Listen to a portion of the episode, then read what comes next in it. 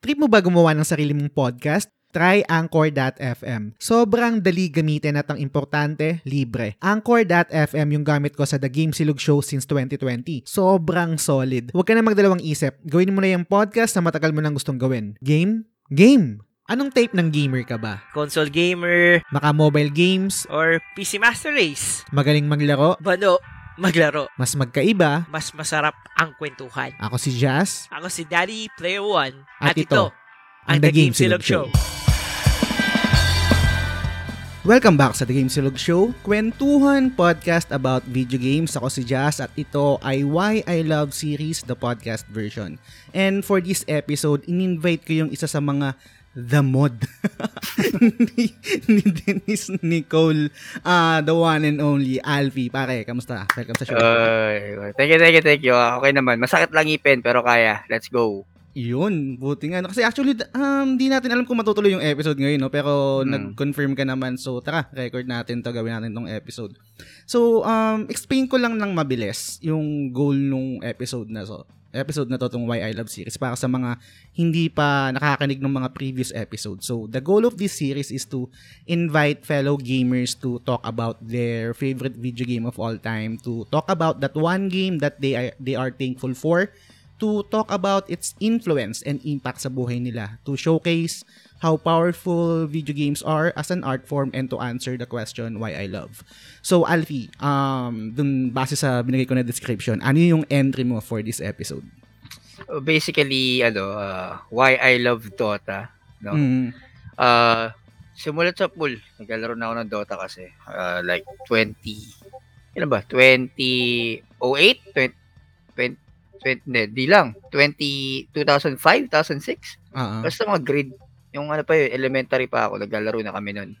Kasama ko mga kaklase ko. Oo. So Pero- talagang mm, oh, sorry, Mm. sige. Hindi, muna. sorry, sorry, go ahead. Hindi, so talagang kung naglalaro ka na nung bata ka pa,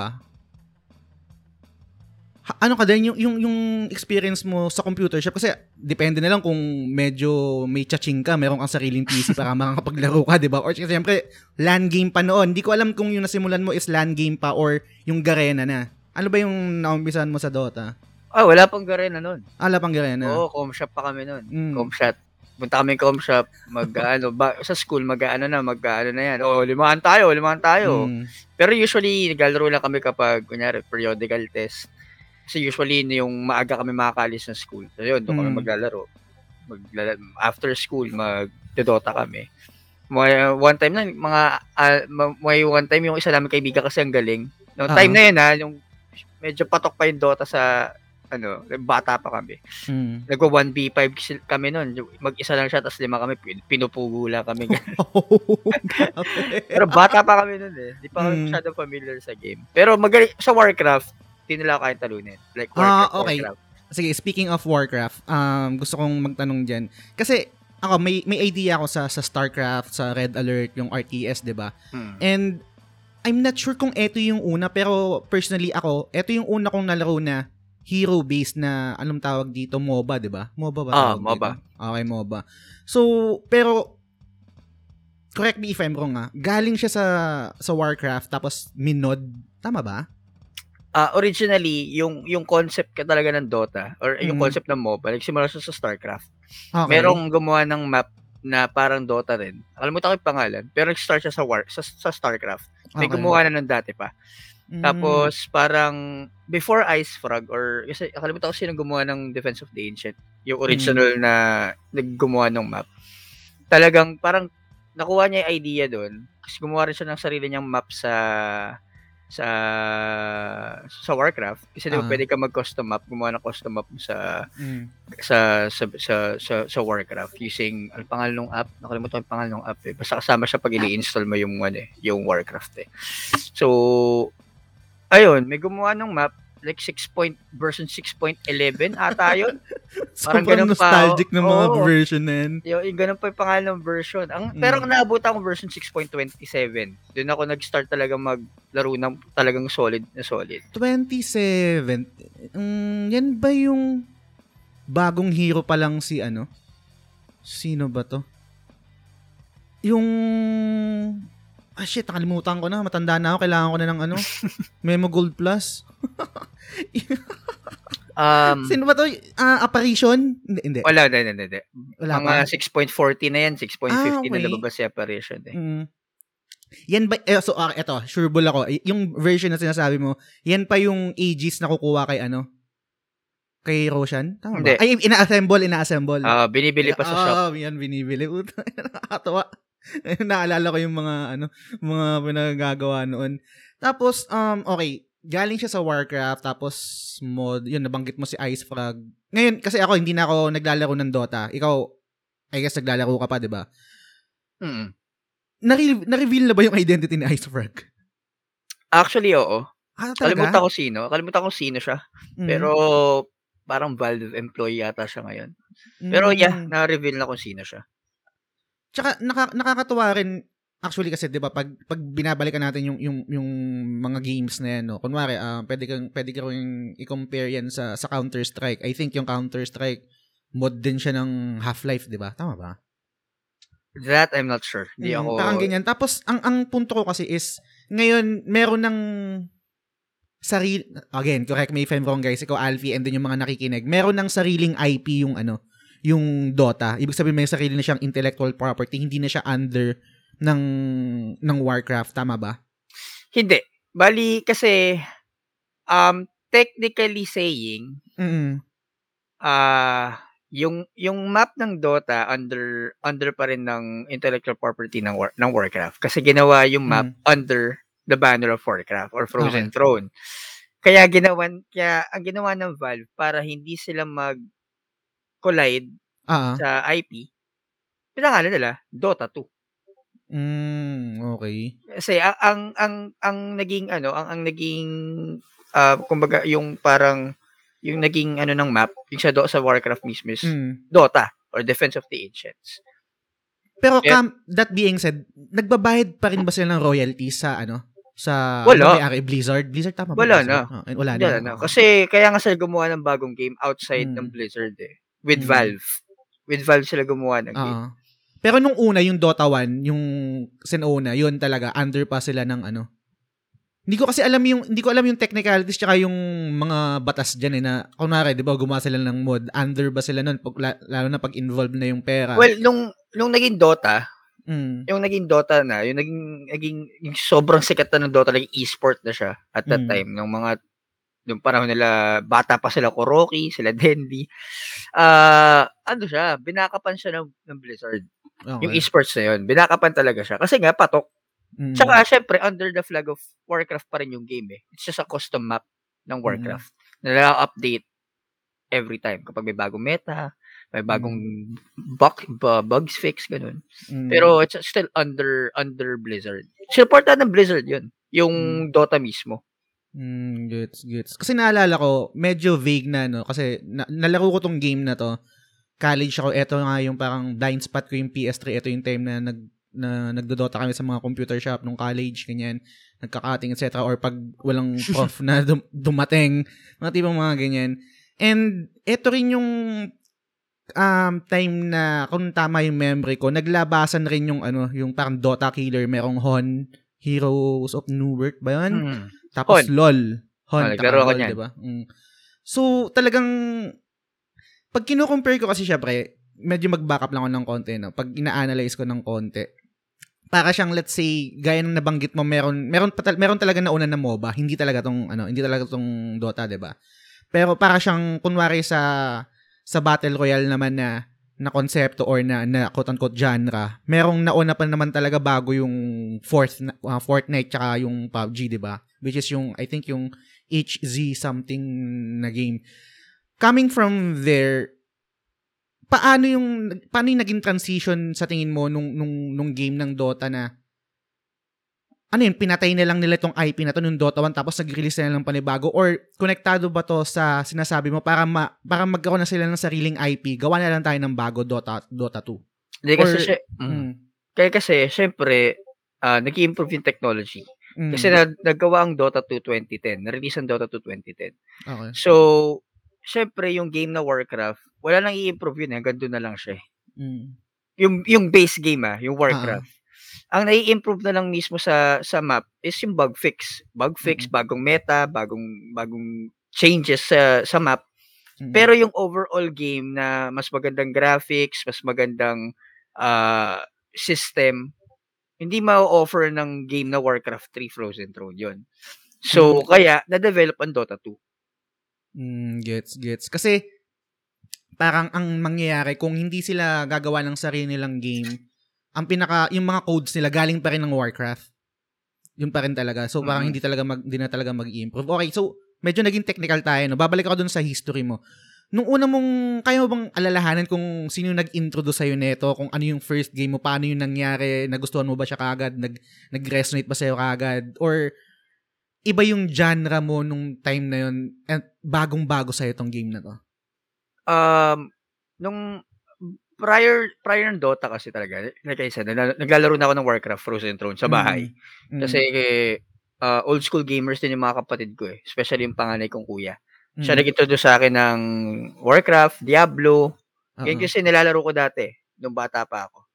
So, nung ano, nung time na yon nung graduating ako ng elementary, sabi, tataka ako sa mga, dami kong mga kaibigan, pinag-uusapan nila Dota, Dota, Dota. Sabi ko, ano Dota? Sabi ko, ano na nilalaro yung Dota? Sabi niya. Di mo alam yung Dota? Naglalaro ko ba Warcraft? Oo, naglalaro ko ng Warcraft. Pero ano yung Dota? Gumagano'n ako. Sabi nila, hindi ano yun, custom map, custom map sa ano, Hmm. sa sa Warcraft. Ka, ah, okay. Tapos yung, napanood ko siya sa isang shop doon malapit sa amin. Sabi ko, oh, interesting to, ah, sabi ko. Mm. Tapos eventually, yung mga kaklase ko nung, high, nung yun yan, nung, yung grad, nung grade 7 ako, nagyaya sila maglaro. Sabi ko, sige na, laro tayo, try-try natin. Yan, nakwento nga, yung wina 1v5 kami nung kaibigan Ah. kong, yung kaibigan ko, yung best friend ko. Wina 1v5 kami. Si pinupugo lang kami ng pinupugo. Mm. Nor- normal normal yan no kasi na-experience ko din yun yung parang kunwari meron kang kaibigan na na hindi naglalaro ng game na to, introduce mo syempre, 'di ba, influence mo, tara laro tayo dito. Tapos syempre mas magaling ka. Mas parang hindi mo pa alam yung mga hero, hindi mo pa alam yung mga skill, hindi mo alam yung mga items. Talagang tatalunin ka. Yung simpleng ano nga lang, yung simpleng kung maalala ko yung nung time kasi na first ko nilaro to, hero ko si Sun King. Tapos sabi ko, ba- bakit so yung yung SS niya yung ano epicenter, 'di ba? Ala bakit ano, bakit bakit naka-cancel? Ba't hindi ako makapag ano? hindi ako makapag SS. So ikaw ikaw pre, naalala mo ba yung ano yung unang hero na ginamit mo and, and ano yung experience mo doon? Ah, oo, Vengeful Spirit ang pinakauna kong Oh, ginamit nice. na hero eh. Pero pinupugo nga ako ng kaibigan ko, si Mm. Espen siya. So, pag na-stun ko siya, at stun Ah. ko, stun ko siya, babanatan ko, Mm. isa-stun niya ako, mag-guard string siya. Eh, ilang ilang hampas na lang ako nun. Eh, AG, AG hero ako siya, ano siya eh, strike hero eh. Mm. So, pag ilang pugo lang, ay, ayoko na. Patay. Pero nag-enjoy kami, bata pa kami noon eh. Ini-enjoy Mm. lang namin yung moment. Pero Totoo. eventually, nung mga bandang high school, doon na kami naging competitive. Medyo competitive na kami nun. Okay, um dyan sa topic na yan, hindi ko alam kung paano mo Okay, sige ganito. Humility aside, paano mo sasa- paano mo masasabi kung ano yung ano mo, yung skill level mo sa Dota? Dota 1 pa lang ah. Mamaya Dota tayo sa Dota 1? 2. Mm. Wala, di ako magganong kagaling. Marunong lang. Pero, Normal yan. eh. yung, yung ganyan sagutan normal. hindi, seryoso, seryoso. Seryoso, okay, nung, sige, nung, sige. nung high school, ang daming magagaling sa amin. Mm. Like sa school namin, sobrang daming magagaling.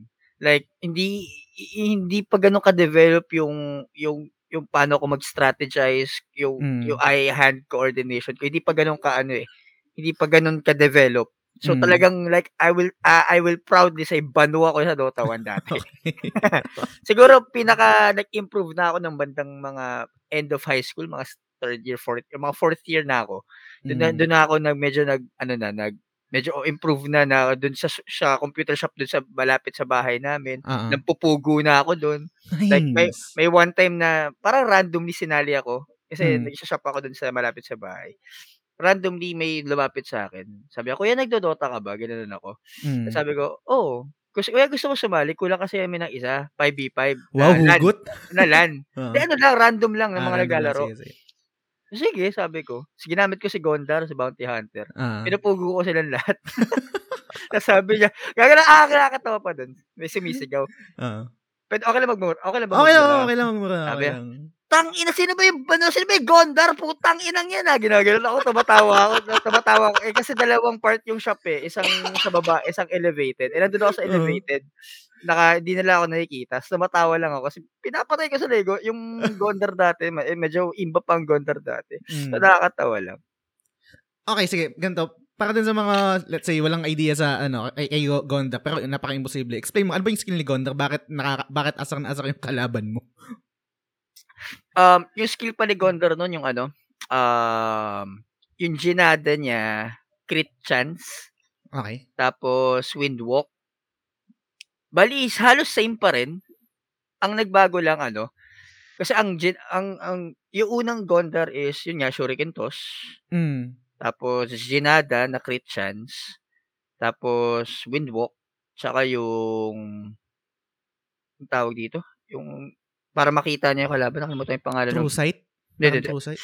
Yung maglalagay siya ng bounty. Parang, alam mo tayo tawag yung skill? Puta, wait lang. Ako, hindi ko na rin. Pangalan lang. pero, pero nung time na yan, yan ba yung best pick mo? Sa Dota 1? Hindi. Mirana best pick ko dati. Oh, nice. Jumong. Nung high na high school yun, ah. Mm. Ah, nung high school.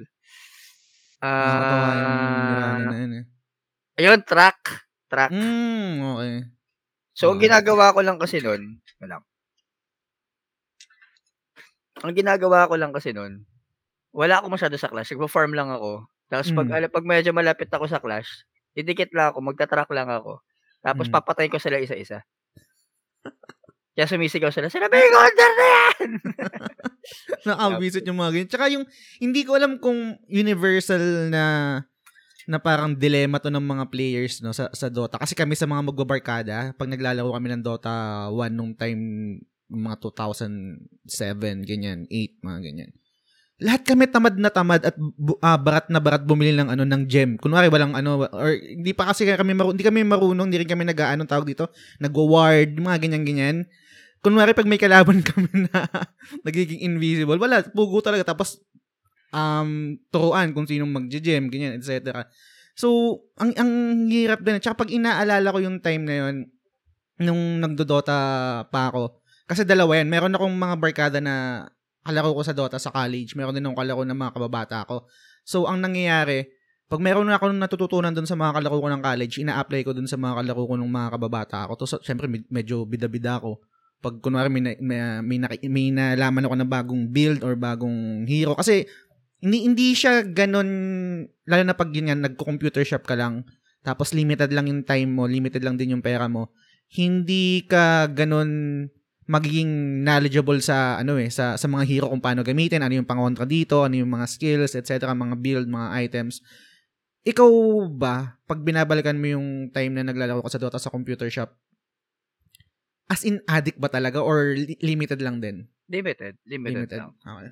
Kasi, pero ang ginagawa ko nun, tambay ako ng shop. Nanonood ako Mm. sa mga nagpupustahan. Paano ba niya gamitin tong hero na to? Paano niya Oo. gamitin tong hero na to? Meron, meron akong, yung high school, meron akong hinahangaan nun, si Andrew. Kung nasa ka man, Andrew, sana napapanood mo to, idol kita.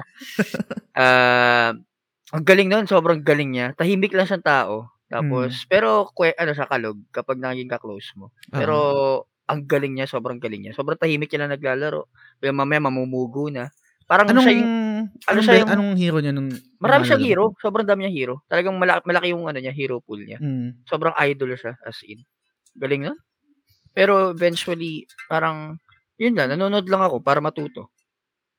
Kasi ang ang sobrang ang sobrang basic nito pag ano no pag pag habang nasa utak ko tapos sasabihin ko walang parang nahihiya ako pero nung time kasi na naglalaro ako parang ang best combo na sa amin nun yung normal lang na vengeful tsaka tiny yung ah, ano swap avalanche toss lang mga ganun ganon or atropos tapos sun king ano pa ba yung mga ano um sino ba tong nagkokrono um si faceless, Faceless void, tapos lit, lich yung magcha-chain frost. Kayo mga simpleng, sobrang mga basic lang na mga, lang na mga combo.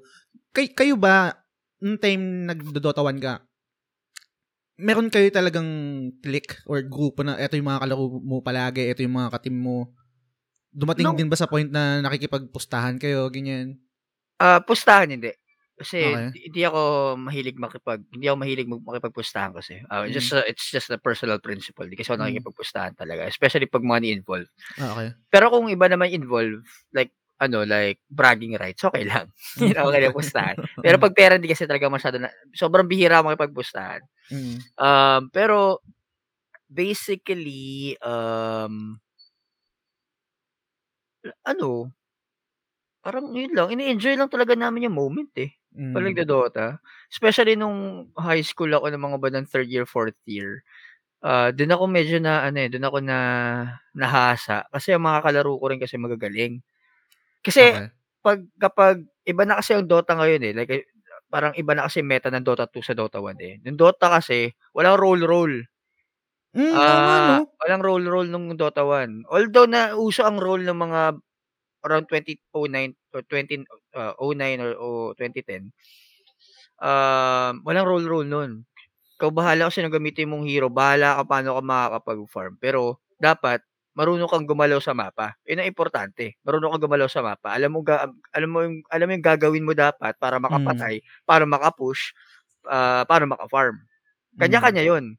Na medyo nagbago na ng meta kasi siyempre parang nai ayun siyempre nag-i nag-e-evolve yung game Oo. para mas mad para paano mas madaling manalo. Oo. Pero basically noon wala. Kita mo Rylai naka BKB, naka naka naka Mjolnir, umaatake, gumaganon yung Cry Crystal Maiden. Kulit nga ng mga build dati, eh. Hmm. Ang galing 'no, hindi ko actually na na naiisip ko siya pero hindi ko siya kumbaga na-verbalize ng ganyan. Oo nga 'no, parang nung time nun wala naman talagang mga role-role. Walang kumbaga tawag dito, anong mga he heater, mga ganyan, jungler, mga ganyan, 'di ba? Wala talaga. Ba bara-bara lang, eh, nung nung nung time na yun meron nga kung kung ano-anong build, eh, tapos yung ewan ko for sure nangyari din sa'yo 'to or kung hindi, siguro baka may nagturo na sa'yo. Imposible ako imposibleng hindi ko ikuwento na nung time na naglalaro ako, nung bago pa lang ako magla naglalaro ng Dota, puro mga papeles yung binibili ko. Puro scroll lang. Puro scroll lang, wala yung item kasi hindi ko alam kung kung paano na sa Dota 2 ngayon, ah, kasi before, 'di ba? Ganun pa rin? Ah, ganun pa din? Puwede ka pa rin bumili ng papeles tas papel ay papel yung scroll lang yung ano, Hmm, yung pero mabibili mo? papunta na siya sa backpack. Pero wala yung Ah, okey. item. Kailangan mo pa rin yung recipe siyempre. Hmm, okey, okey. Eh, sobrang sablay nun pag pag tas yung yung slot ng ano, 'di ba, ng sa Dota 1, 6 tapos puro puro papel yung ano mo, walang nadadagdag na walang nadadagdag na na na stats. Nung Na stats. okey, sa computer shop, naging tambay ka puwede puwede ko bang malaman kung saang computer shop yun? Sa ano yun, sa Pasay, sa Malibay.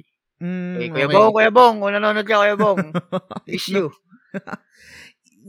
Hindi kasi ako kumbaga um tapos na ako sa sa Dota nung time na nauso na yung mga Mineski, yung mga ganyan-ganyan na mga computer shop na sikat nung nung nung time na yun. Kumbaga syempre adulting na ako nung mga panahon na yun. Hindi ko na na-experience yun. Hindi ko na rin na-experience yung sinasabi mo na na esports na siya, nag-esports na siya, no. Um, so present ka ba nung time na yun nung nung gradually nakikilala na yung Dota na sumisikat na siya tapos nagiging accepted na siya as esports? Pwede mo bang ikwento kung paano nangyari yun, yung, yung gradual na transition ng game na to papunta sa pagiging esports niya? Around 20 ano, 20 20 2007 to 2010, sobrang sikat yan Dota. As in Hmm. sikat. Siyempre wala pa tayong internet nun, wala pa tayong mga live streaming. So hindi natin Oo. mapapa mapapanood. Pero sa ibang bansa, grabe, sobrang daming tournaments. Ano, nagpapa-tournament lang, mini tournaments na biglang nag nag-give rise na sa ano, sa esports. Mm. Nagkaroon ng mga team, nagkaroon ng yan, Navi. Isa sa mga Natos na ah, na na Natos Fincer isa sa mga pinakaunang Dota team yan. From Dota 1 pa yan. Mm. So, ang dami yun. Yan, sila Kuroki, sila Poppy, yan, sila Raging Potato ng Mineski. Mga Dota 1 player yung mga yan bago yung silipatan ng Dota 2 Yes. tsaka sa mga ibang games. Sobrang sikat. As in, sobrang sikat na ng Dota hanggang 20, ay, yung Dota 1 lang, hanggang 2010. Oo. Kasi na-release na ang Dota 2 ng, ano, eh, ng 20, ng 2010 eh, yun ang first TI. Doon na nag, nag, ano na, nag, nag, tawag dito, nag-transition na yung mga Dota 1 players sa Dota Mm. 2. Pero kasi kailangan pa kasi bilhin yung Dota 2 nun before. Mm, siya libre. siya free, oo. Oo. So, yung So- itong mga tournament na sinasabi mo, ang way lang natin mapanood to is recorded na through YouTube na. Kumbaga pag Mm. yung live niya, wala tal- wala pa talagang ganun. Not unless kung hindi ko alam kung meron na kunwari kung dun sa shop mismo or or wala talaga. Ah, wala, Wala pa, hindi pa, hindi pa uso live streaming, no? Wala pang, wala pa Mm. tayong live stream. Hindi pa kaya ng internet natin yun. Diyos ko, Lord. wala pa tayong ganong capability ng live streaming. Magkailan lang, ilan lang ang Mm. download speed dati, di ba, ng mga 2010, nasa Pagka-download ka nga lang ng 1 gig, eh, ilang araw pa yun. Sa bagay, internet ko ng smart bro pa. Ang Diba? hirap ng connection. Kaya, oh, tama nga. Naalala ko din, meron ako mga, yung hindi na ako nagdodota. Pero minsan, pinapanood ko pa rin sa YouTube. Yung, um, yung kadalasan na ginagamit na kanta yung, ano, We, Are Electric. Yung ganun. Ah, Mga- yung mga- electric. mga highlights, di ba? classic yan. Napaka-classic na. Nakakatawa. Okay, may tanong ako sa'yo. Hindi ko alam kung kung gantong klaseng tao ka, no? Pero syempre, nabanggit mo rin kanina yung minumura ka to na, ah, form of trash talk na rin kasi nab- nababisit sa'yo. May time ba sa computer shop na napaaway ka? Hindi dahil sa Literal- Dota. Nasira ulo kasi yun. Si, Ah, okay, sige. Ah, sige, kwe- kwento natin kahit hindi, kahit hindi related sa Dota. Anong nangyari? Bakit ka napaaway sa, ano, sa computer shop? Ano, bali inasar niya ako. Inasar ko din Okay. siya. Napikon. Sinuntok Okay. ako. Eh, kung tayo, ikaw nauna, ikaw pikon. Mas matanda ka Mm. pa sa akin, ikaw pikon. Lang Suntukan, suntukan talaga kayo? Munti ka na. Bali, ka na. binatukan niya lang ako. Tapos, pinaghiwalay agad kami nung isa naming tropa. Pinaghiwalay agad Mm. kami. "Ano ang problema mo? Sabi ko. Kaya pag sarang ka, tapos pikon ka. Sabi ko. Pinauwi na. Di, pre, pre, uwi ka na. Mm. Pinauwi na lang ako. Eto pre, eto, eto, hindi ko alam kung kung paano ko i-articulate tong, tong question na to. No? Kasi medyo, I think ah, um, debatable siya. Sa tingin mo ba sa klaseng mga gantong game, competitive games, do you think totally dapat tanggalin yung trash talk or part siya dapat ng game? Ah, medyo hatirin ako dyan. Ah, Um, kumbaga dapat, para sa akin, may dapat siyang paglagyan or dapat tina-timing kung kailan. hmm. Ah, may times kasi na-agree ako kay ano, nag-agree ako kay ang pangalan nitong caster si dating isa pang pro player ng Dota 1 na lumipat sa Dota 2. Anyhow, anyhow Ah. sabi niya na yun nga, na minsan kasi parang distasteful na nagparang kasi ang ang way ng trash talk kasi sa Dota 2, especially sa Dota 2, yung mga chat wheels Ah, na naka-all, naka-all, na may send sa all. mm-mm. So, yun ang isa yung way of form of trash talk ngayon sa Dota 2 eh. Pero in a competitive sa competitive scene, sa tingin ko dapat ilagay mo sa lugar. Okay. Tingin ko ah, sa ilagay mo sa lugar kailan ka magta-trash siguro end of the game, di ba? Start of the game. Mm. Pero yung in the middle of the game, I don't think so. Focus ka dapat sa game. Pero kung kunyari mga local shops lang o kaya sa pub games, okay lang yan. Ano lang naman yan, trash talk lang naman. Kasama na yan sa laro eh. Mm. Kasi kasama yan eh. Ano yan eh, mental game din kasi ang Y- Dota 2 y- yun, eh. yun nga eh. Ah, Kasi parang sinasabi 'di ba esports no. So literal na sa, sa sa sports. Ako, ako kasi personally kunwari sa sa basketball I agree na kasama yon kumbaga parang pero syempre pag merong merong merong kang limit kumbaga, kumbaga pag racist remarks na or something na Mm. talagang alam alam naman natin yung kung ano yung hindi dapat, 'di ba? So yun, gets ko kung bakit dapat silang um i-penalize or i-ban or kung ano mang um dapat gawin dun sa mga ganun. Pero yung mga simpleng trash talk kunwari yung mga trash talk ni Draymond Green or kung sino uh, let's say ni Jordan or kung sino mang mga player, I think okay yun kasi nga gaya ng nasabi mo, kasama yun dun sa mind games eh. Talagang Cywar, um, makaka-apekto yun, Skywar. Oo, makaka-apekto dun sa ano. Ngayon, hindi ko alam kung kaya siyang i-translate sa esports kasi nga, una, um, through chat. Sa tingin mo, effective ba yung trash talk doon pag sa chat wheel? Nakaka... ah, effective pa rin Oo. talaga siya? Yun ang ginawa ng OG nung kaya sila nag two-time TI champions eh. Ano Ng yun? mga mind games sila eh. Um, mahilig, ang, ang, ang team kasing pinakamahilig gumamit ng chat wheel. Um, kahit in-game, kahit before the game, kakastart Mm. pala nung match, OG. Sila no tail. So, parang ano nila, yung way nila parang minsan i-hype sarili nila or Mm. minsan parang mind game sa kalaban. May one time nga sila ginawa um sa ano TI8 ata yung TI TI9. Um ang ginawa nila si Seb may dala siyang sobrang daming papel. As in sobrang Okay. daming papel. Okay. Iniisip ng mga kalaban nila, strat 'yon. Na sinasabi nila, parang pinapaisip na ng kalaban nila, puta na yung papel na yun, ba't ang dami nilang Mm. papel? Pero yung pinakita, wala sa laman. Mm, okay. Parang gusto na pakita na meron, o di, marami kami strats kunwari. Pero wala talagang laman yung mga papel. so, Mm. nagmamind game sila prior the game. Nagkadala ng papel. Oo. Technically, parang nagta-trash talk na rin sila in a way. Gets. Pero, kasama siya eh. Kasama talaga siya eh. Sobrang kasama na siya. Ito rin ba yung, hindi ko alam, hindi, hindi kasi ako knowledgeable or parang, um, hindi ako part nung, nung scene, no? Ito ba yung team na si, tawag dito? Yung lakad matatag, yun ba yung isa sa mga, yung sinasama sa sa chat wheel tapos yung sino ba to yung si yung Ah, last year mga- na Ano namatay? yun? Shoutcaster yun. Shoutcaster. Ah, shoutcaster. Oo, na namatay na. Ano kasi, ano yun? Sa ibang match yun? Ibang, ano bang match na yun? OG rin ba? Kalimutan ko anong match yun eh. Kasi ano lang, napansin ng, ng Valve na sobrang sikat nung, nung, nung habang nagsishoutcast siya doon sa match na yun. Ah. Na napansin lang kasi yun, yung lokod matatag! Normally, normally. Oo. Sobrang napansin lang ng Valve yung kaya ginawan chat wheel. Nice. Sobrang naging part ng ano no nung nung history no. Kahit ano hindi naman naiintindihan ng ibang player, ng international player pero ginagamit nila parang ganun. Ay, may mga Pinoy naman tayong mga international, may mga Pinoy naman tayong players. So, tinat magtitropa din yan, mga yan, mga pro players. Magtitropa Mm. yung mga yan. Siyempre natanong na yan, what's, what's lakad mga tatag? diba? Parang adobong manak lang. Ah, adawang anak. Ganun lang yun. At natanong na nila kung ano ibig sabihin. Okay. So, eto, boy, may tanong ako sa'yo. Mag, ano tayo, mag, mag-transition naman tayo, balik, dito, balik tayo dito sa game, no? Sa Dota 1, nabanggit mo, ang favorite mo na hero is si Mirana. Hmm. Okay. Yung, yung mastery mo ng hero na to, humility aside, gaano ka kagaling? In a scale of 10, Ah, ah. 7. Mm, okay. Pwede na Seven, papustahan yun. 7. Hindi oh.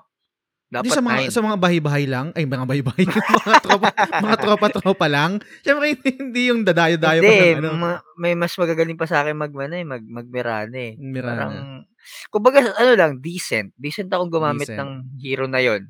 Pero ngayon, hindi na masyado marunong magmirana kasi wala na masyado sa meta si Mirana ngayon eh. Especially sa Dota 2. Mm. Wala na siya masyado sa meta eh. Wala na siyang silbi. Same, Basically. same, same pa rin ba yung skill niya? Yung pag malayo ka, nag, nagjumong, matagal yung stun, tapos... Oh, ganun pa rin naman. ganun pa rin naman. lead. Pero, since Dota 2 na, dami ng meta, marami ng mechanics na dinagdag. May talents Mm. na. Ngayon, kasi hindi imbis na, ano, di ba dati, kapag lagpas ka na ng level 17, pag na-max mo na lahat ng skills mo, ang ma-upgrade mo hanggang level 25 is stats, di ba? Ah, ah. Maladagdagan yung stats mo. Yung kulay yellow na cross. Mm. Ngayon kasi hindi.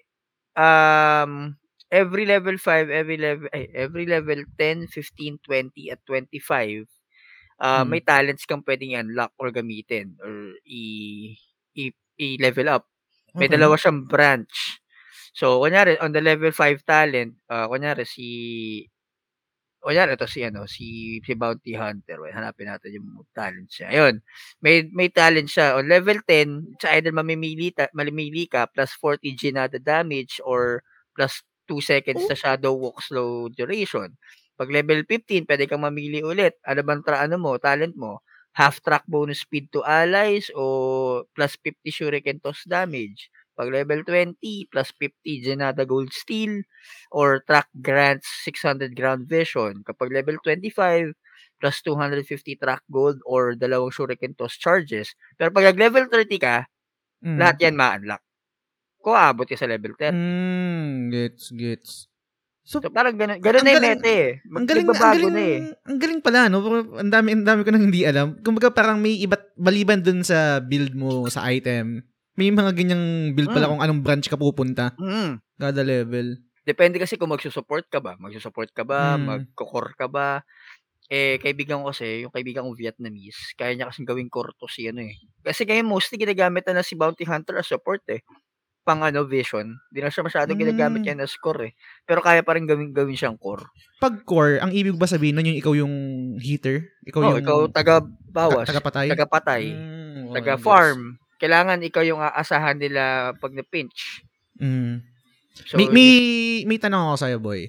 Kasi ganito, no, nung nagdo-Dota 1 kami, isa sa mga paborito kong naririnig pag naglalaro kami ng mga kaibigan ko, mga tropa kami-kami lang naman to, ah. So, um, kumaga, hindi to yabang para sa, sa, sa ibang tao. No? Kami-kami lang naman magbabarkada, no.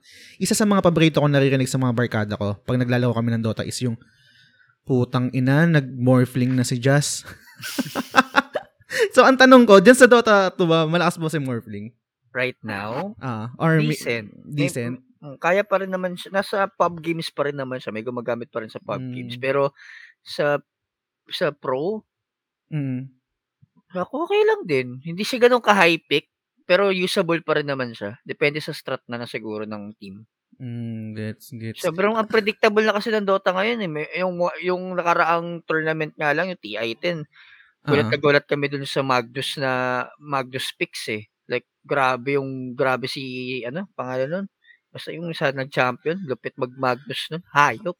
Anong ano nga yung nangyari? no? Kasi nababasa ko lang sa timeline ko, tapos parang yung nanalo ba yata is underdog? Tama ba? Ah, underdog sila. Ah, Okay, team spirit. Sige, kwento mo nga, ano, anong, ano bang nangyari dun? Um, basically, uh, underdog ang team spirit, tapos ang kalaban nila is, ano, ah, sino ba kalaban nila ng TI? Ah, ano, yung Chinese team, LGD. Okay. PSG LGD. Um, ay ako, ini-expect ko rin talaga manalo PSG LGD. Kasi ang lupit ni Ame. Saka ni, Okay. ano, ni, yung, yung mid nila. So, kumbaga for- yun yung, kumbaga yun yung first seed, kumbaga sa, kung sa basketball, yun Oo, yung, sila talaga first seed. Ang Okay. lakas kasi talaga PSG LGD all throughout nung ano eh, all throughout nung DPC eh, DPC season eh. Yung kumbaga, yun yung, yung DPC season kasi yung para makapag-ipon kayo ng points para hindi na kayo papasok ng invi- ng para invi- uh, regionals. Mm, diretso ka Parang- na kagad sa ano. diretso ka na sa parang walong team ata yun na kukunin na kagad na sa ano na kagad kayo, nasa direct invite na yun kumbaga. Oo. Tapos ngayon kasi may mga regionals kasi may C, may Mm. uh, China, may uh, Europe, may iba't Okay. ibang pang basta ganun. So Spirit kasi North America. So sila ang underdogs na nakapasok sa finals against LGD. Okay. Pero tinalo nila LGD dahil yung, ano ba yung ano ba ginawa nila? Ah, yun yung basta ang ganda na strat nila talaga sa ano sa sa sa, sa Magnus. Doon sila nanalo eh sa Magnus. Magnus yung, Nag taga-rev Hero- poll. ano bang skill nun? Yung ba yung may wave? Oo. Tapos yung last skill niya yung parang lalapit sa'yo lahat ng Mm-mm. Nero? Mm. Ah, okay. Gets. Parang, okay, sige. Sorry, go ahead. Hindi, na, na ini-imagine ko kasi may ang hirap lang pag kunwari pag ako ina, gaya ng nasabi mo nagbabago lang naman yung meta, nagbabago nadagdag lang naman yung may mga mechanics. talent, mechanics, etc. no. Pero in totality, kumbaga parang same pa rin yung pinaka core niya na gameplay. Mm. Sa Same na basag same ng tore, tapos ngayon may mga may mga roles na talaga, etc. no. Ang gusto kong malaman, in nothing against sa ano to ha, sa sa ibang games, no, let's say Mobile Legends, um, Wild Rift, etc. No? Sa tingin mo ba dadating yung panahon na itong mga games na to, itong mobile games na to, na MOBA rin, eh, magiging kasing laki ng, ng Dota in terms of in- international? Isa lang naman kahit tumapat sa, tumapat sa, sa Dota eh. LOL lang Mm. naman eh. Okay. Kasi sobrang ding laki ng, ng, malaki din ang fan base ng LOL. Mm. In terms of mechanics and mechanics gameplay, LOL, LOL ang nagparang kakompetensya talaga ng Dota. Oo. Kasi medyo complicated din. Pero in terms of complexity, how hard to play the game, Dota Mm. pa rin is the hardest to play. Oo. Pero if you ask me if it would be big as Dota like ML, I Hmm. highly doubt that. Kasi all throughout the years eh, ilang taon nang ino ng Dota simulat sa pool 2004, 2003, Mm. hindi 2005, 2004, 2005. Kasi mga 2003 na release ang Warcraft eh. Mga 2005, 2006 na release ng, ng Dota, o pinakaunang Dota map, 'di ba? At Mm. from there, from 6.27, nag-boom ang dami ng players ng Dota. At hanggang ngayon may naglalaro, Mm. 'di ba? Ngayon, ah, medyo ang problema lang kasi ng Dota ngayon is to get new players. Kasi nga sobrang complex yung game as in.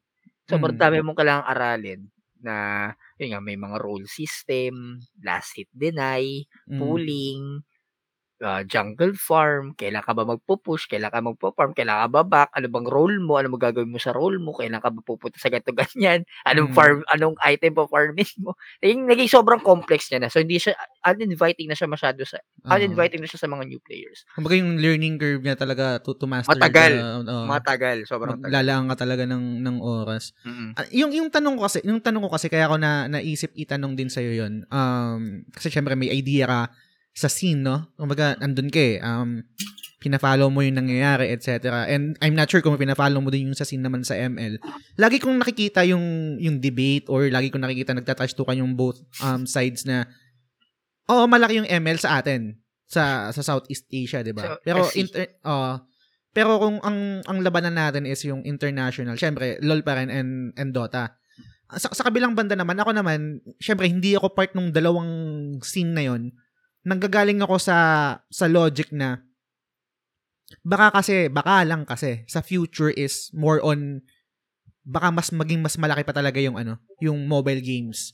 I'm not sure ah. kasi ngayon um hindi kumbaga ang ang ang device na meron tayo na sure ball 100% ka, ah, parang 99% lahat merong cellphone, 'di ba? Yun naman yung laging yun lang yung laging bato dun eh. Lahat ng tao so lahat may capability para maglaro ng mobile games compared sa mga games na available lang sa PC or sa console, 'di ba? Yan nga yung laging um dilemma ng mga console stream ah, console gamers, 'di ba? Or ng mga streamers kasi konti lang yung manonood doon kasi konti lang din yung nakakagets ng mga game na yon and yung may access doon sa game na yon unrelatable siya compared dun sa sa mga mobile games let's say ML kasi nga marami talagang naglalaro nun. So ikaw ba sa tingin mo sa future or kung kaya mong ma- makita kung anong mangyayari sa hinaharap sa tingin mo ba mas magiging malaki pa yung ano yung mobile games eh kung mas mali- magiging malaki yung mobile games sa tingin mo ba magkakaroon ng ng Dota na mobile version malabo. Kapag Dota na mobile na version, Mm. malabo. Kasi sobrang complex na game for it to be converted into a mobile game. mm. Like I said, sobrang komplikado ng game. Kasi unlike ng unlike ng ko-compare mo ba lang um sa Dota tsaka sa ML. Walang walang deny sa ML. Oo nga no Oo, Malaking bagay kasi ang deny sa sa Dota kasi dinideny mo ng experience tsaka ng gold yung kalaban. Mm. Level gap na, wala pang ano. Eh eh kasi ang, ang ah, compared sa ML um hindi ko hindi ko minamalit ang ML ah. ML is a Mm, mm. good game. Medyo to- toxic lang. Ang problema naman sa sa ML toxic ang community. I'm Ah. gonna say it. Ah, toxic ang community ng ML. Pero eh, as a game, although may mga similarities or mga mga ginaya siya sa LoL, eh okay pa rin naman siya. Okay, okay naman siyang game. Kahit ako naglalaro ko ng ML from time to time pag wala akong Mm. magawa. Ngayon, pero com- comparing it Dota to be a, com- a mobile game, sobrang malabo. Maraming changes na kailangan gawin if if Mm. Valve would even dive into it or maybe put an idea into it. But I highly doubt na mang- mangyayari yun. Like, paano mo, paano mo ito, paano mo i- Mm. gagamitin si Invoker sa mobile na Dota? Ilan skills nun? mm. 'Di ba? I- Eh, i- yung yung yung okay, that being said, yung yung ganung klaseng logic na pinanggagalingan mo, hindi ba siya applicable dun sa ginawa sa LoL na Wild Rift?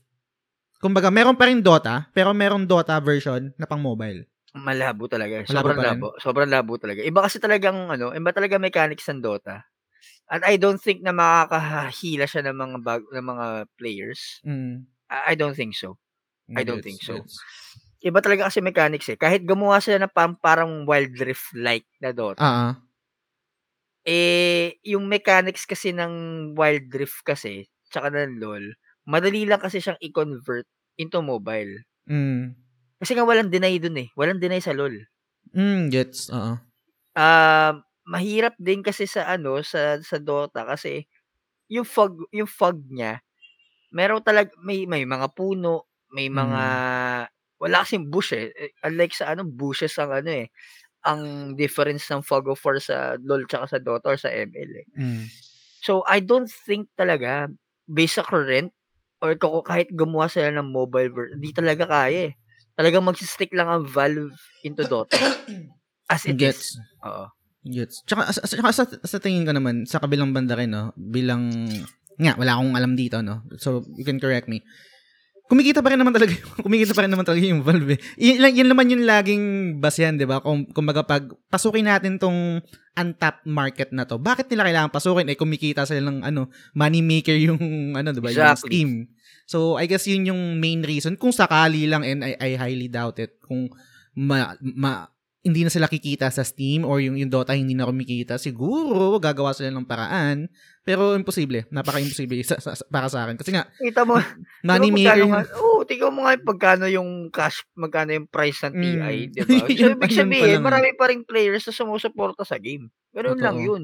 Kasi yung cash price na napapanalunan sa sa the international, Mm, galing yun sa mga battle pass na pinapalevel ng mga players sa in-game. totoo. Doon na nakukuha yung cash price eh. So, kung ganun kalaki yung cash price, anak ng toko. Ibig sabihin, ang daming ang players pa din. It's not dead. Ga- galing dyan sa sinabi mo na yan, gano'n nakalaki yung nagastos mo sa Dota? Mm. Two. Kung kaya mong, kay ballpark lang. Noong 2020, gumastos ako ng halos 15k para sa? Battle Pass. Battle Pass. Ang ganda ng ang ganda kasi ng set nung an- ang ganda kasi ng mga set nun.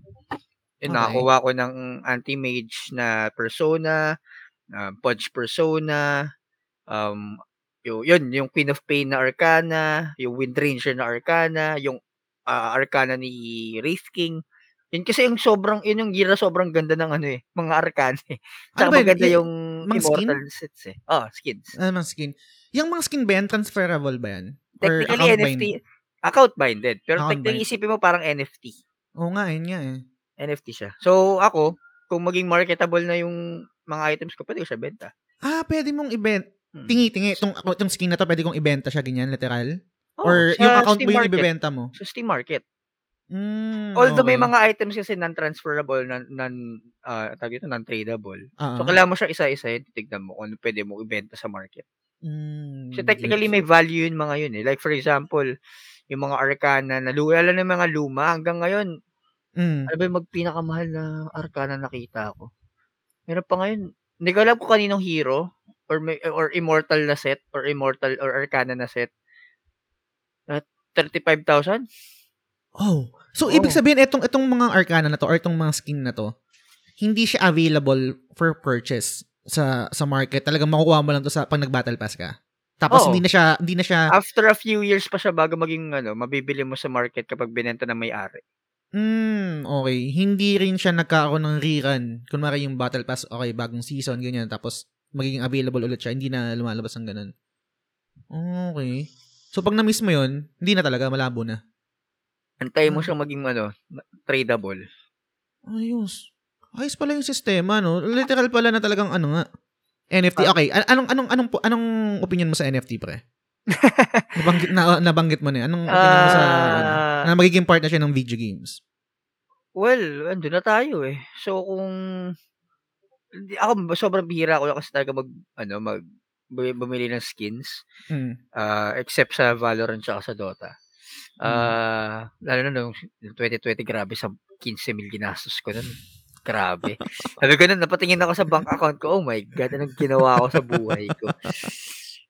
Pero okay lang, nag-enjoy naman na, eh, gagaga, Mm. nagagamit ko naman yung mga skin. Tsaka in the future, kung kaya ko na sila ibenta, edi bebenta ako. Kung di ko na, hindi na ako naglalaro. Eh, naglalaro pa rin ako, so enjoy ko muna sila. Di ba? Pero in NFT overall, um, okay lang. Uh, eh, di ko naman inaata di ko naman tinatanggal yung ano eh. ah, I, I, wala naman ako sa lugar para tanggalin yung joys ng mga tao diyan eh. Kung Mm. gusto niyo mag-NFT, bili mag NFT kayo. Pera mo naman yun eh. Diba? Gets, gets. Kasi yung main, I think yung main issue dyan, ako personally, um, una, merong side na sinas- yung kat- katulad ng sinasabi mo, yun nga, magkaroon ng, yung value nung item na pinaghirapan mo or binili mo, at least sa'yo talaga, or pwede, pwede mo ring ibenta. Unlike sa, let's say, kunwari ako, nag-Genshin Impact ako tapos nag-roll ako ng for this hero or for this character. Pag nag-close yung ano niya, wala, wala, wala, wala namang value yung hero na yun. Hindi ko naman matitrade yan. Hindi ko naman maano yan. Etc. Pero pag, pag ginawa siyang, I think, NFT, may possible na pwede ko siyang sa akin talaga and at the same time may, may value talaga siya, may monetary may monetary value siya. Pero etong balik tayo dito pre sa ano sa sa topic natin yung yung Dota no. Gusto kong mag-transition naman sa sa mga kaibigan. Kasi ganito no. Um ang dami kong naging kaibigan dito dahil sa Dota. I-layout ko lang yung ano no, yung parang yung pinaka-foundation ng tanong ko. Nung college ako pre, naging irregular ako. Hindi ko alam kung naging irregular ka din. O kaya guys, kayo mga nakik- Irregular kayo, The whole guys, life ko ng ng college, irregular student ako.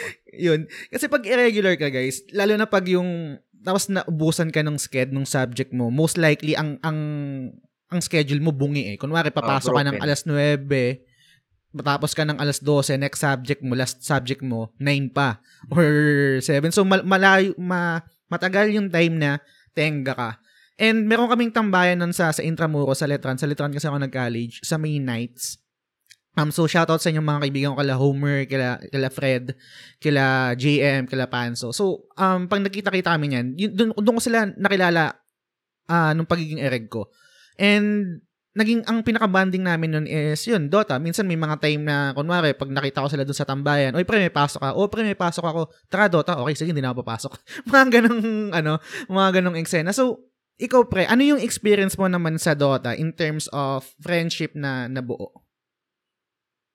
Ako nung ano, nung yun nga yung mga mga friends ko pa rin yung mga yung mga school friends ko, high school tsaka elementary friends ko na hanggang ngayon Mm. friends ko pa din.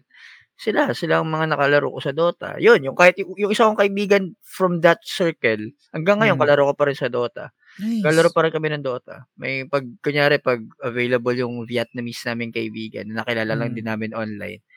Na ayun magaya yun. Yan. Oh, P, laro, eh, laro tayo. Maglalaro si Prey. Si Prey, yung kaibigan namin Vietnamese. So, tara, Ah. laro tayo. Ganyan, ganyan. Enjoyin lang namin. Pero medyo competitive na kami in a way kasi paano ba ito i-explain? Um, doon kami sa point ng Dota kasi na knowledgeable kami sa Dota. So, ina-expect namin kahit manalo matalo, maayos yung game. Mm, okay. Ganon. Mm. Yung wala kami mga kalarong Butaw. stupid o butaw na okay na sana yung medyo bago, okay, okay lang, or medyo naninibago sa hero, or talagang bad game lang talaga siya dati, okay lang Mm. yun. Pero yung pinakaayaw kasi namin, yung magpe-play ka ng role tapos hindi mo alam kung paano laruin pala. Okay. Ayun ang ayaw namin eh. Medyo, para ano siya sa amin, um, ang tawag doon, ah, kalimutan ko. Basta naiinis kami, naiinis kami sa ganun. Mabilis kami mainis sa ganun. Pero Yung- yun, mm. mga kaibigan pa rin ako hanggang ngayon. Dahil, nakilala ko dahil sa Dota or at least hanggang ngayon, friends ko pa rin dahil sa Dota. Ang tawag dito, inabanggit mo yung mga rules, no? Di ko na rin kasi naabutan yan. Ang ang sistema ba ng ng pagpili ng hero sa Dota 2 ngayon? Ah, ano yun? Ah, kunwari, first dib. Okay, first dib ako. Ito yung hero ko. Ah, core ako or support ako or jungler ako. Paano paano nangyayari yung yung ganun lalo na kung hindi kayo kompleto. Kunwari, dalawa lang kayo ng kaibigan mo maglalaro tapos maki- makikipaglaro kayo sa random. Um, ano, merong kapag rank, sa rank lang kasi available yun. Sa Hmm. Pwede ka muna mamili ng roles na gusto mong i-play. Like, Okay. hard support, soft support, uh, off lane, mid lane, tsaka safe lane. Mm. So, pipili ka lang doon kung ano gusto mong role. Tapos, kunya, pero kasi most of the time, kailangan tatlo. At least tatlong role ang piliin mo para mas mabilis ka maka-queue. Usually, mga Oo. hard support, ang ma- mabababang ang konti lang kasing role palagi is hard support tsaka soft support. So, kailangan, yun, pag, pili ka lang. Kapag ko, tapos pagka nag-queue na, may match na, tignan mo na sa taas, ano ba, ano ba role mo? O, offlane ka, o di pili ka ng offlane na hero, or kahit anong hero na kaya mong gamitin for offlane, or mga current accepted na meta ngayon. Ganun. Mm. Ganun lang. Pwede ka mamili. Etong community ba ng Dota, nabanggit mo, nabanggit mo kanina yung toxicity, etong community ba ng Dota, hindi siya kasing toxic ng ML?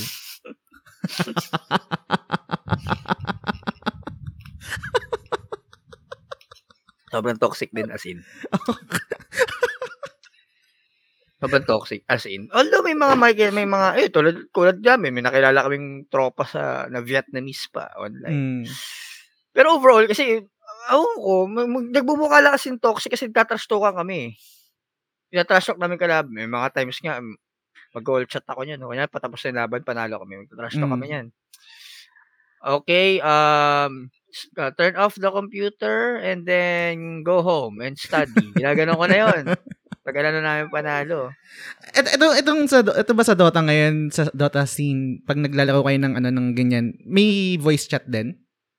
Mm, Or hindi kayo, hindi Sa hindi siya parang Valorant, hindi Sa siya yung parang lang. Valorant na ano, ano? sa team lang. Team chat lang. Ah, team, Team chat voice chat. lang. Oh, walang Ah. all chat. Walang all voice chat. Oo, na parang sa Valorant, no? Pwede mong Mm. Okay. So, kung kung gano'n na nabanggit mo na, do, na toxic din sa sa Dota. Um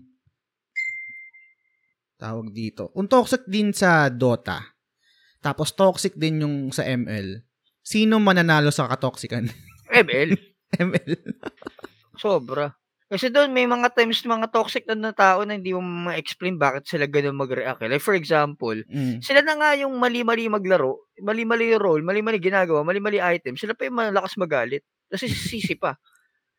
Hindi ba nalaro yung gantong ano eh, gantong tamang hero dapat ganyan. Eh, bakit hindi ito pinili mo para alam mo eh? 'Di ba? Totoo. Sobrang sobrang toxic doon sa ML. Lalo na sa Ang- mga low rank. Ang tawag dito, hindi ko alam kung, kasi nung, nung time na pag naririnig ko or pag nababasa ko, o napapangiti ako, napapaano ako, pero sa kabilang banda ngayon na medyo matanda na ako or thir- 33 years old na ako, pag nababasa ko yung mga gantong remarks or gantong comment, hindi na rin pala siya okay. Masakit na sa sa Mata. pagiging o sa mata ko tsaka sa pagiging Pinoy na pag pag ganto, pag si or pag Pinas, parang kakambal niya is katoksikan. Ikaw ba personally? anong anong pakiramdam mo na part ka dun sa scene na yun? Okay lang. Okay. Toxic din ako eh. Oo, sasabayan ko yan. Pag ano, magiging toxic, sasabayan ko yan. Mm. Eh, kahit sa Dota, kahit Oo. ganyan, may kami-kaming toxic. Aasarin ko pa lalo yan. Titip, Mm. titip kami, titip. Tapos, ah, na-trash talking ko na, minsan nga, pag kunyari, ah, kunyari, kahit nga kalaban eh. Mm. Yung kina-question mark ako, kunyari napatay ako, kina-question mark ako. Support lang ako ah, support. Kina-question mark ako kasi napatay ako. Ang reply ko palagi dyan, first time. Oo. First time. First time mo makapatay. Kaya Mm. gano'n, parang gano'n. Oh, first time. Kasi Mm. hindi ako nagpapadali kasi wala eh. Mas magaling, mas, mas magaling siya. Pero kung Mm. na-trash talking mo ako, na-trash talking din kita. Diba? Yung, ah, Gets, gano'n, ah, gano'n. Toxic din ako eh, uh, in a way. Pero as much as possible, kapag, pag sa kakampi, hindi. Mm. Hindi ako, ah, kasi syempre, gusto ko manalo, lalo na pag rank. Diba? Sa bagay, totoo. Eh, kailangan Ako naman manalo talaga. eh. Mm. Eh, ba't ka pa magiging toxic sa kakampi mo? Rank yan, diba? Like, Totoo. turuan mo, kung may nakikita kang mali, o- offer ka ng opinion, o- offer ka ng advice kung paano tayo mananalo. Hindi Mm. yung mag-all chat, uh, please report our support, stupid. Ay, putangin na mo. Di ba? Tapos may one time, sinisisi ako, wala, kasi support ako eh. Support Mm. player ako sa Dota eh. Lagi ako support, post 4, post 5. Sinisisi ako ng core. Sabi niya, Ah. ano ba yan? Ano, walang, wala, ano, ang dilim ng mapa natin, walang wards. Eh, gato ka pala, kita mo nagde-ward kalaban. Tapos, Mm. pag may, pag may ward doon, hindi nyo pinupuntahan. Hindi tayo doon naglalaban. Kung nasa, na- nasa, kung saan kayo pa, kapag nag-ward ako doon, eh, di pa talagang madede-ward yan. Sa ako sisisihin nyo. Si Raulo. Nakakatawa no kasi hindi ko na naabutan yan. Yan yung pinaka-ayaw namin yung mag-go-ward kasi syempre gagastos ka ng pera. ano, tapos meron kang tamang la- paglalagyan ng etc. Anyway, um, na-experience mo, Alfie, yung um, yung computer shop tapos yung transition ng ano ng online na tayo. Ito na naglalaro na tayo through internet na hindi na sa computer shop, hindi na LAN games, no. Pero I can say na toxic din naman yung time na yun and toxic pa rin naman hanggang ngayon. Ikaw Oh. na na-experience mo yung both sides, both let's say era, bo- both era, no. Ano yung mas toxic? Yung yung time sa computer shop o ngayon na nasa online na Ngayon. tayo? Ngayon, kasi yung trash talkan sa, sa computer shop, stay doon. Mm. Kasi paglabas nyo, magtatawanan lang din kayo. Mm. Kasi kayo-kayo lang din naman eh. Kasi ah, parang kumbaga what stays trash na trash talk dun sa computer shop stays Mm. there. Tapos Yun lalabas maganda. na pagkakakwentuhan lang. Ah, I mean, at least for my experience. Oo, Ganun yun ang kami. maganda. Oo. Kasi Kaya minsan mas hindi toxic talaga. ngayon. Mas toxic ngayon. Kasi im- im- imbis na, kunyari may nakita kang mali, lalo na kakampi mo pa. Paano kayo Mm. mananalo kung, kung ititilt mo yung kalap, yung kakampi mo? Di ba? Totoo. eh di lalo kayong natalo. Kasi ikaw rin matitilt kasi di babangayan kayo eh. O di Mm. lalo kayo natalo. Kaya nga mag kunyari one one time, may mga kakampi ako sa Dota, nagbabangayan sila. Like chat o kaya voice chat, babangayan sila. Sabihin ko lang diyan, "Eh, di tayo mananalo kung magbabangayan kayo." Sabi ko, "Di tayo mananalo kung magbabangayan kayo. Gawin niyo na lang yung kailangan niyong gawin sa role niyo para Mm. manalo tayo." Well, minsan nakikinig sila, minsan hindi. 'Pag panalo, eh di okey, 'pag talo, eh di okey lang din. Learning Tsaka experience. Tsaka I think, um, isang reason din kung bakit sa tingin ko, bakit ako nag-agree sa'yo na mas toxic ngayon. Kasi nga, um, nawala yung ano eh, nawala yung consequence, consequence na merong kang chance na magsuntukan kayo or merong merong kaakibat na action pag trinash talk mo yung kalaban mo. Ngayon, ano bang magagawa ng trash talk pabalik na salita lang din? Kung maga, nasa na yung kung paano mo iti-take, di ba? Kung magpapa Pe-personalin mo ba hindi? Oo. o personal mo hindi. Kasi before, ibe, pag magta-trash talk ka, merong, merong sa utak mo na, okay, pag trinash talk ko to, tapos nauwi sa suntukan, makakapalag ba ako? Mm. Exactly. Merong, merong, merong ganun eh. Iisipin mo muna kung okay, ah, hindi kaya, mukhang okay, talig, tagilid tayo dito. Hindi mo gagawin yun eh. Hindi, kumbaga, yung trash talk before sa na-experience ko is yung trash talk na for sure sa sarili mo, kaya mong sabihin ng harap-harapan. Kumbaga, kahit, kasi magkasama kayo eh, di ba? Ngayon kasi, anything, I think, personally, kaya ko nang sabihin, kasi nga, may barrier na kami. Hindi na kami, wala na siyang pwedeng gawin sa akin na na physical or kung ano man kum, ah, compared before. Alam ko medyo boomer na statement no pag pag ganun ka- kami kami dati. Kanto eh, etc. Pero I think ganun. Kaya kaya ganito yung nangyayari sa katoxican ng, ng scene natin. Ang ang worry ko lang do medyo parang um hipo, hipokrito ako kasi palamura din ako, nag, nag, nagta-trash talk din ako. Hindi ko kaya, na, nag, nasasaktan ako pag mga naririnig ko mga bata nagta-trash talk. Though ganun din naman ako dati. Kumbaga pag narinig pag naririnig ko yung kapatid ko na bata na nagmumura nagta-trash talk sa kalaro niya, na ano ko, ala, Actually, kahit yung pamangkin ko sa baba, pag Mm. narinig ko yan nagmumura, hey, language. Magano, Oo, hey, di ba? language. ibe, eh. pero sa kabilang banda, parang ganito rin naman ako ng bata ako. So parang, Di ako, sinasabi ko lang yon kapag ano yung yung kapatid niya mas bata. Kapag Mm. yung mas kapatid niya bata, sinasaway ko yun. Oy, language. Mm. Pero kapag wala, inayaan ko lang. Kasi matanda na rin yun. 14 na yun ngayon taon eh. Kid 14, 15. So, nahayaan ko lang kapag siya lang nandun. Pero pag yun yung kapatid niya, sinisaway ko.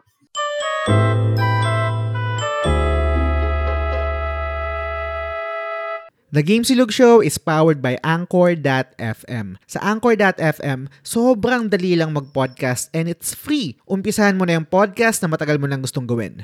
GGG!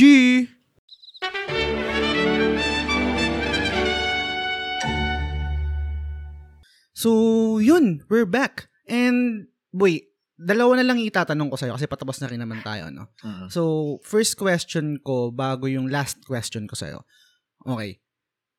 Kasi aware ka dun sa scene eh. And na-experience mo din yung Dota 1. Alam mo kung paano siya natapos kasi nga sabi mo wala nang i-improve. Um, kasi nga, I guess siguro yung codes kasi galing sa sa lumang game. Ngayon bago na meron na talagang game mismo na Dota 2, no? Sa tingin mo, anong future ng Dota 2? Magkakaroon ba ng Dota 3 or update-update na lang din talaga? Um, mahirap pa masabi right now. Um, but I would say a Dota 3. Kasi technically nag ano eh, nag nag ano yung Dota 2 rin, nag ang tawag dun? Nag ang tawag ano ba yung tamang term? Nag-overhaul siya. Okay. Technically ang nilalarong Dota 2 ngayon is dot, called Dota 2 Reborn. Kasi Mm. way back in 2016, 2015 ata yun. Nag ano, nag major update ang Dota na sobrang in-improve yung graphics, in-improve lahat, lahat nag-improve compared dun sa una from 2010 to 2014, 2015. So, possibly magka-Dota 3 pero I don't think na kailangan kasi kaya namang gawin ni Valve ng paraan para mag-improve yung graphics and everything eh. Mm, yes, through updates, no? Oh, through updates. Like o- major overhaul na kailangan mo i-redownload yung game. Mm. So, ganun, ganun naman siya. Feeling ko di na kailangan ng Dota. Ako, personally, di na kailangan ng Dota. Oo. Et eto, um gaya ng hindi pa pala hindi pa pala last question no. Meron pa akong follow-up question. Kasi nabanggit mo kanina na hindi siya inviting sa new players kasi nga yung learning curve niya and then yung complexity ng game para aralin kailangan talaga magbuno ka ng oras para kung gusto mo maging magaling or at least maging decent. Oh, o maging, maging decent. decent. Talagang mag, mag ano ka, mag-spend ka ng time. And I can say na itong mga games na to, um, Valorant and itong Dota, mga ganyang games, is lifestyle game yan eh. Hindi kasi, pag hindi ka naglaro ng matagal, most likely, magiging banu ka eh. Tapos may mga bagong updates, di ba? Hindi So, mo alam. Hindi mo alam. Sa tingin mo, that being said, hindi ba iniisip ng Valve na kailangan din ulit nila mag-overhaul para at least kahit pa paano maging welcoming sa mga bagong players? Kasi nga sabi mo, wala, ang problema sa Dota, walang bagong players. They actually, they actually did. Gumawa sila ng new player system. Recently Okay. lang. Last year lang. Nung after, before TI, around May ata yun. Around May or Mm. April. Gumawa sila ng system. Nag-update sila ng new player. New player system. Kumbaga, ang mangyari doon, hindi ka muna ikaw-queue. Hindi ka muna maglalaro sa mga veterano na or mga seasoned players kung tawagin. Kumbaga, meron kayo sariling paglalaroan na pili pa lang yung mga heroes na pwede yung gamitin. Mm. Kasi kasi a- ang ang way kasi para mag-learn ng Dota is gamit ka lang isang hero. Mm. All throughout, yun ang munang gamitin mo.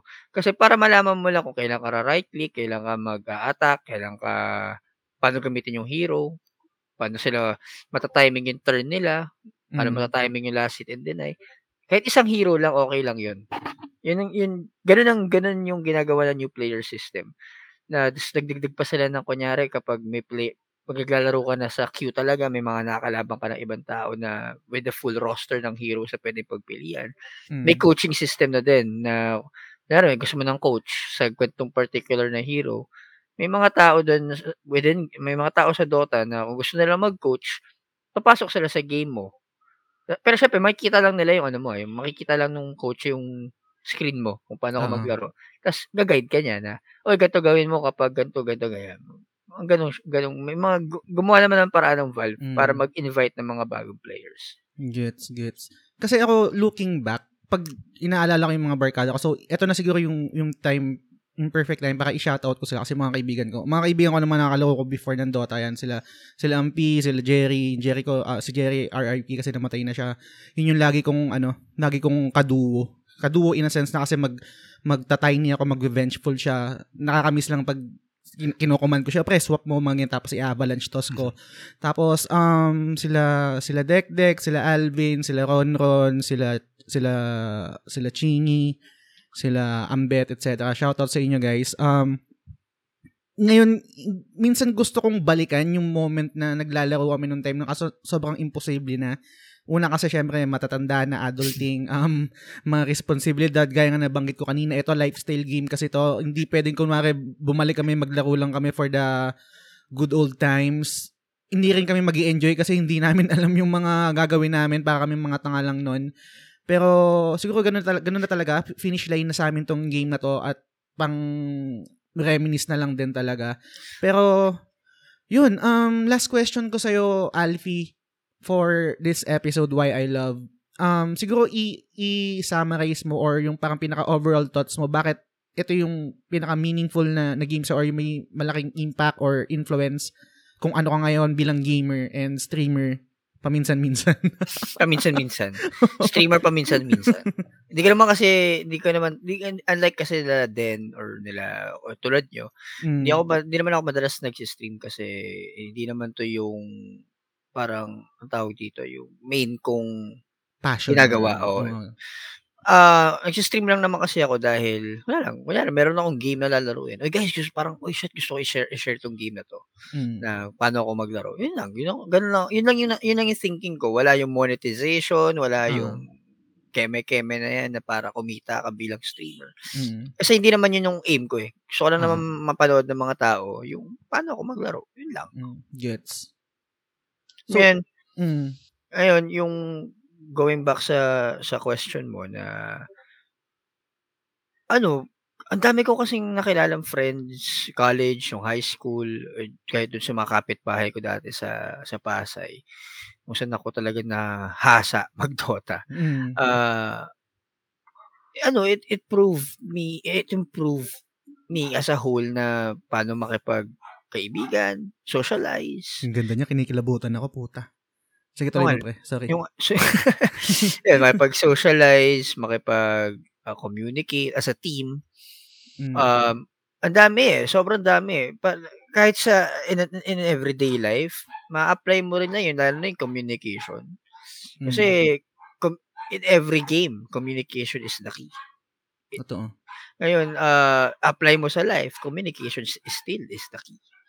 So, ayun, sa mga friendships, solid solid din yung mga friendships na na-develop. Although may mga dati kami kalaro na hindi na namin nakakalaro. Like, uh, online, last online, three years ago. Oo.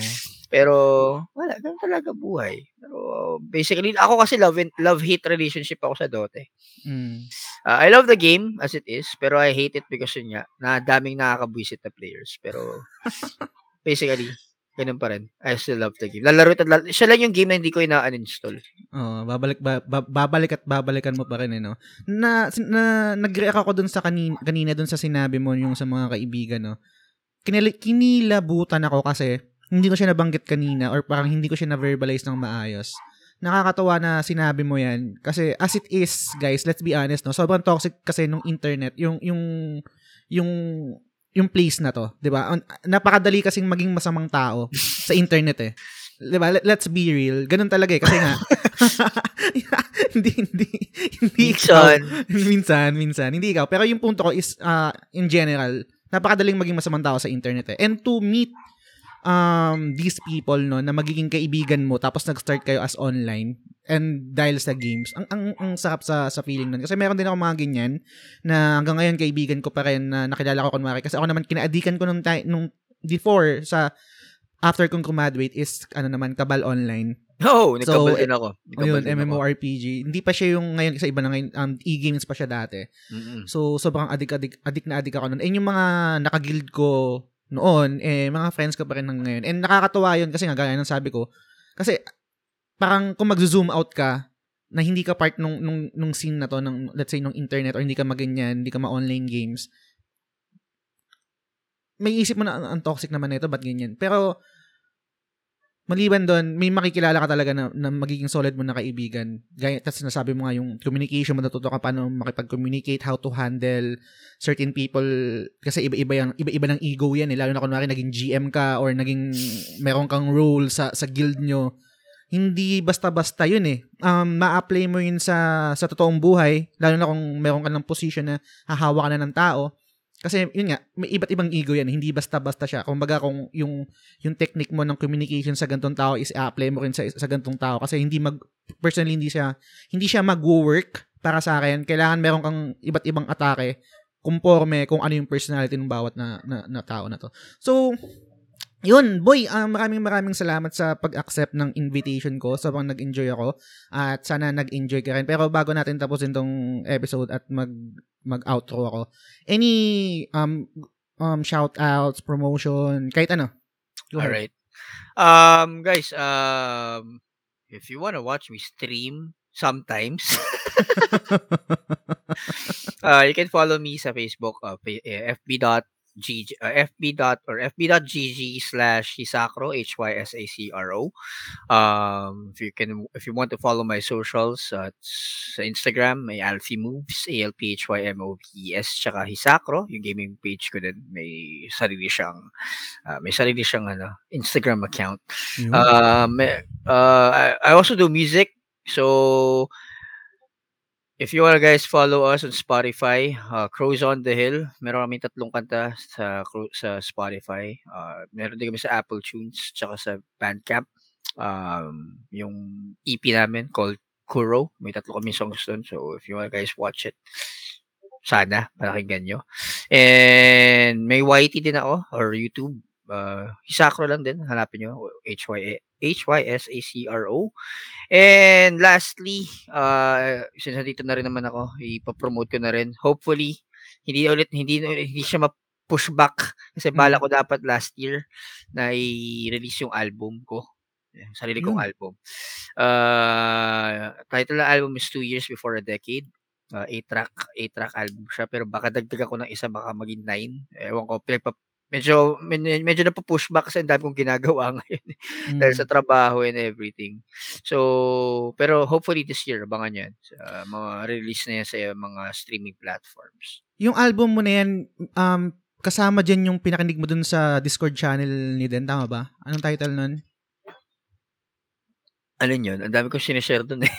Yung bago lang, nakalimutan ko tuloy. Basta meron kang shinare kasi doon na ano, na kanta. And merong bridge doon na nagustuhan ko na parang, ano ba yun? Ah, Ay, hindi, hindi, hindi. Hindi siya part. Hindi siya Ay, part. hindi siya part nun? Ah, Bakit? hindi. Maganda yun ah. Ah, ang dami, ah, man, kung, ala, kung alam mo na kung gano'ng karami kantang na, na naka-save dito sa computer ko. 30, 30 plus.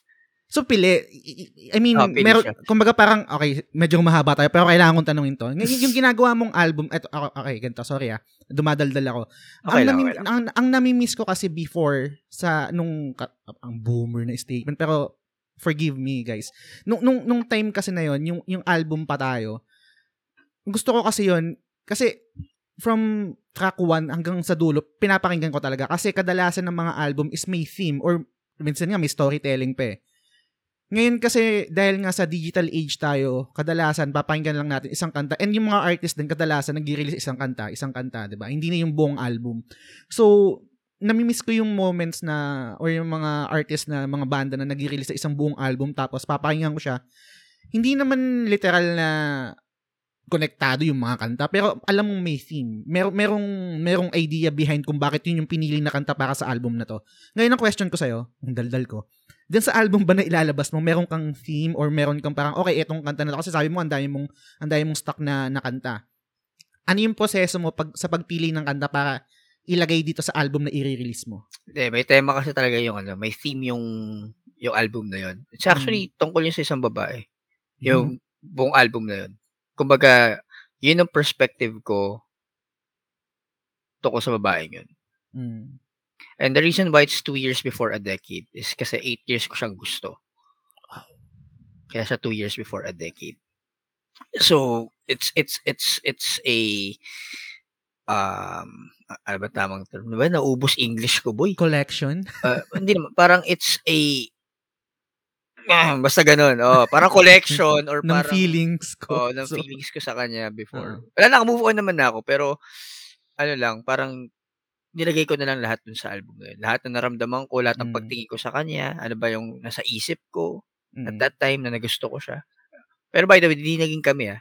Ah. Ano lang yun, unrequited love yun. So, sinulat ko yung unrequited love na yun sa isang album. Ang ganda nun, boy.